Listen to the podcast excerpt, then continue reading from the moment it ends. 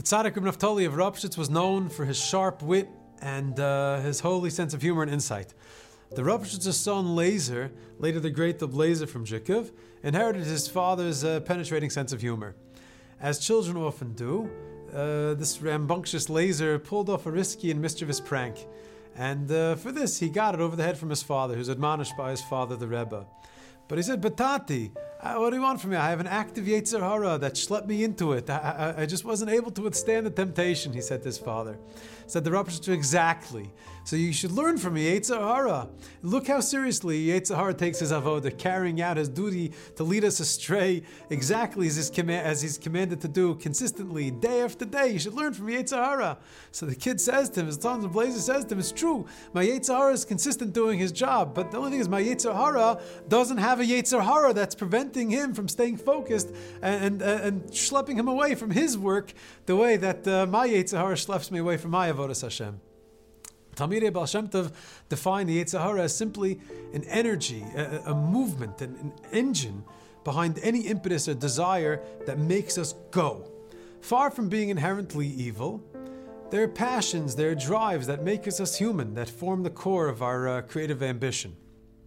Without the energy, uh, the, the, passion, the, the, the drive, Chazal uh, tell us in Medrash that no man would build a house, no one would take a wife, and uh, no one would create a family. When uh, Rabbi Yitzchak Hutner was a teenager, his Rebbe found him learning by himself. And he says, What, uh, Yitzchak, you don't have a chavrusa?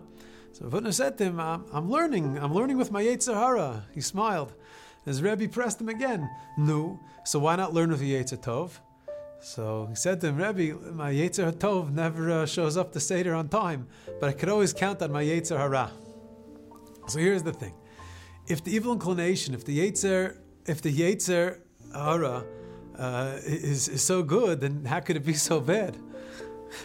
Our passions, our passions, our drives aren't evil. They're not evil in and of themselves.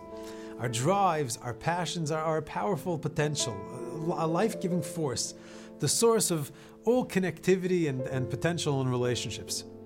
When the awesome power of passion is focused and, it's directed constructively, so it can bring geula. But left unchecked, the gravitational pull of this world can schlep us down into a very degraded place, into destructive outcomes. In Shema, we're commanded to love Hashem b'chol avchem, with all of our hearts, with both of our hearts, in plural form. The Gemara Brachas infers the, the, the, meaning.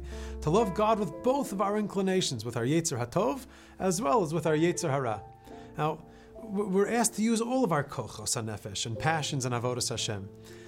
Shlomo Karliner used to rally to the defense of the Jewish people by saying, "You, Ribbon Shalom, you already admitted Yetzer Leiv Ha'adam Ra Menurav in Parshas Noach, in Parshas Noach that, the, that, that a yid is a, a person has a Yetzer Hara. What do you want from the people? They have to eat, they have to sleep, they have to love." Living with the times in this fifth week of Shovavim, uh, we're experiencing, we're living through Parshas Yisro.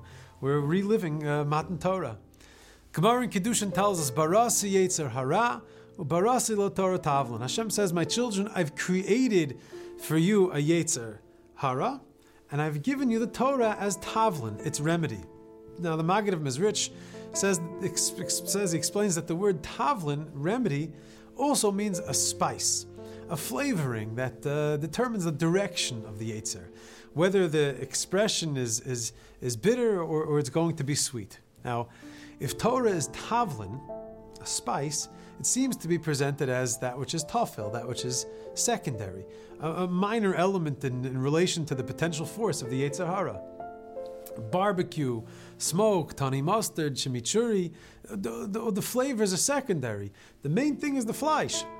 Yet, just uh, a, a, pinch of, of, of Torah serves to direct or, or bring out and elevate, harness the, the energy of the Yetzer.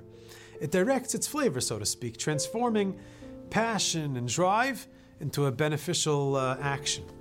In Paga Mishachela Beis HaMedrash. The Gemara in Kiddushin says, if this maneuver, if the Yetzer Hara gets us to do what Rav did, schlep it into the Beis HaMedrash. So it means Talmud Torah keneged kulam. Torah is the ultimate remedy. It's the ultimate tikkun. It's the most powerful restorative force.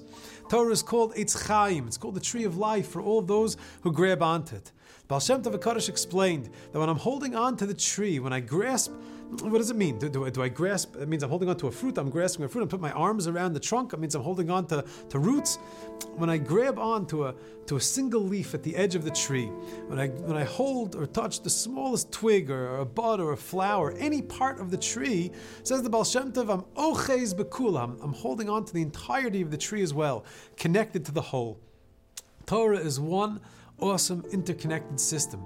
Every letter, every word, every idea, every pasuk, every teaching is part of the bigger whole. By Matan Torah, we were warned by Har Sinai to not even touch the edge of the har of a naga b'katzeh. Don't even touch the edge of the har, the edge of the mountain, because even a little bit at the edge connects us to the entirety, connects us to it, to, to it all.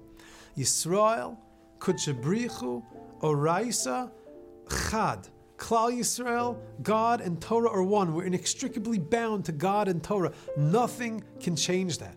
When we learn a little bit of Torah, just a drop, we're infinitely connected to it all. It's the deepest tikkun. It's the strongest spice. It's the sweetest flavor.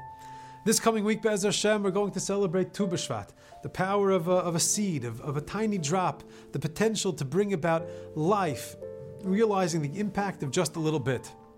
We recognize the reality of, of seasons, of stages of development, of, of change.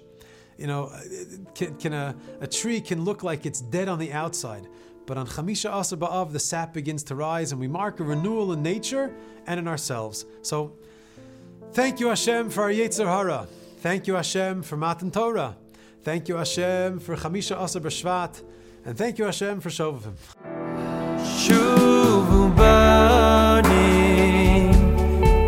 פונים שויבובים